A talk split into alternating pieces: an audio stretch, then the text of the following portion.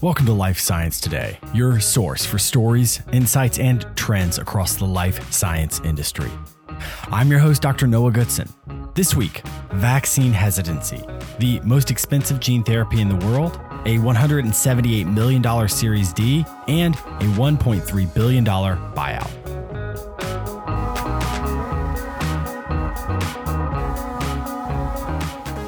The views expressed on Life Science today are those of the host and guests. They do not necessarily reflect the opinions of any organizations with which they are affiliated. Throughout the last years of the pandemic, vaccine hesitancy has often been framed in highly siloed political categories, with very real anti scientific thinking on one side and robust data on the other. In the West, it continues to impact us all as low influenza vaccine rates and failure to participate in COVID boosters are combining with other forces to create a so called triple demic of COVID, the flu, and RSV. In this context, it can be easy to see vaccine hesitancy as monolithic, but it's not. Not only are there massive variations in the influences and thinking across the West, the diversity becomes more complex when you head abroad. A great example of this is the dengue fever vaccine fiasco in the Philippines. Dengue fever, alternatively called by the comforting moniker breakbone fever, is a mosquito borne tropical illness caused by the dengue virus. It impacts nearly 400 million individuals a year globally. It's also a particularly challenging virus to combat as there are multiple serotypes in the same region, making vaccine creation more complex. In addition, if you're infected with dengue more than once with a different serotype, the body may react with a antibody dependent enhancement, which can severely increase the symptoms and risk of death. The complexities around this virus and the attempts to create vaccines for it caused a controversy in the Philippines when the Department of Health rolled out Sanofi's vaccine Dengvaxia in a massive program dosing nearly 800,000 school aged children. However, approximately 10% of the children may have never previously been infected with the dengue fever. Because of how the body responds to the vaccine, these children may have now been at increased risk for antibody dependent enhancements if they were infected with dengue fever. All of this led to lots of outrage across the Philippines, significant finger pointing, and a long litigious process. Part of the fallout from this is that Dengvaxia is no longer available in the Philippines though it is FDA approved in the United States for adults who have been previously infected with the virus and live in high risk regions. All of this history with Sanofi and the Philippines complicates the recent news from Takeda last week that their dengue vaccine has received priority review from the FDA.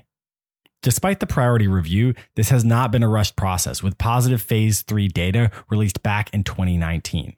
Now, it's not clear if they'll earn FDA approval, though the EMA looked on the vaccine positively back in October.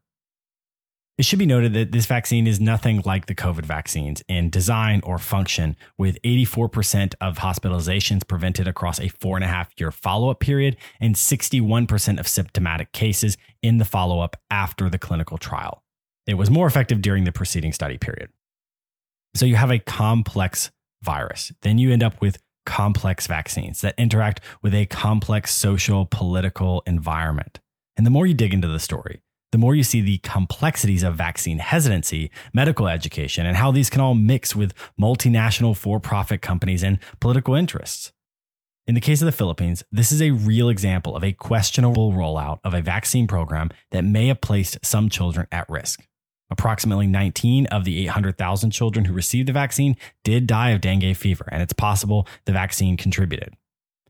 As a result of the event and the surrounding frustrations from communities, there's been a major drop in childhood vaccines across the country. This has led to multiple measles outbreaks impacting tens of thousands of children and taking the lives of hundreds. To give you an idea of this impact, the measles vaccination rates were at 89%, close to the 95% required for herd immunity in 2009. By 2019, the rate was just 66%. The Philippines also sits at number five for the highest mortality rate from COVID 19, with very poor vaccination rates. Takeda will need to decide if they hope to fight this uphill battle in key regions like Indonesia, where it was approved in August, and the Philippines, or if they'll limit their vaccine to places with relatively low needs like the EU and pending this approval, the US. From the broader context, careful conversations about motivation, profit, efficacy, and risk will be required to maintain societal trust and prevent more unnecessary deaths in the future. Among extensive fanfare and some criticism, uniQure, along with their partner CSL, have announced the FDA approval of the hemophilia B gene therapy, priced at a stunning $3.5 million. Like most gene therapies, the cost of development and delivery of the one time therapy are high. But like many other therapies, the current market cost of treating the condition also plays into the hefty price tag. The therapy to be sold as Hemgenix resulted in 94% of participants in a clinical trial discontinuing all other treatment. Under the terms of their agreement with CSL, uniQure will receive a $500 million payment based on this FDA approval and is eligible for further milestones of $1.5 billion as well as royalties. For those that can now get this care and find a way to pay for it, there may be a meaningful change in quality of life. But the seemingly endless increase in gene therapy costs leave others asking how much is too much. Fog Pharma has raised a $178 million Series D to continue to push forward their pipeline targeting undruggable candidates in oncology.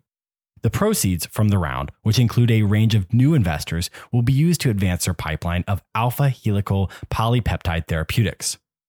First on their list of targets, set for early first in human trials in 2023, is FOG 001, a direct TCF blocking B catenin inhibitor. FOG's basic strategy is to use their unique approach to small precision medicine to achieve new advances across a range of known but currently undruggable targets. While all early stage, their pipeline is broad, and the targets they've selected mean Fog really only needs one successful shot on goal to create a fairly significant splash in the oncology world. But with this funding round, there's likely a lot riding on their first in human studies launching in the middle of next year. Merck, MSD outside the US, has expanded their oncology portfolio with the $1.36 billion acquisition of Imago Biosciences. The full acquisition brings Imago's LSD1 inhibitor, bomedemstat, currently in late phase trials for myeloproliferative neoplasms, MNPs, into Merck's broad oncology portfolio.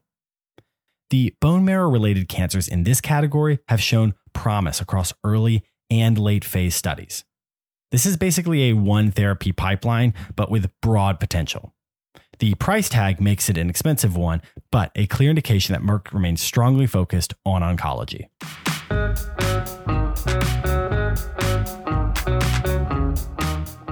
Thanks for joining me for Life Science Today, your source for stories, insights, and trends across the life science industry.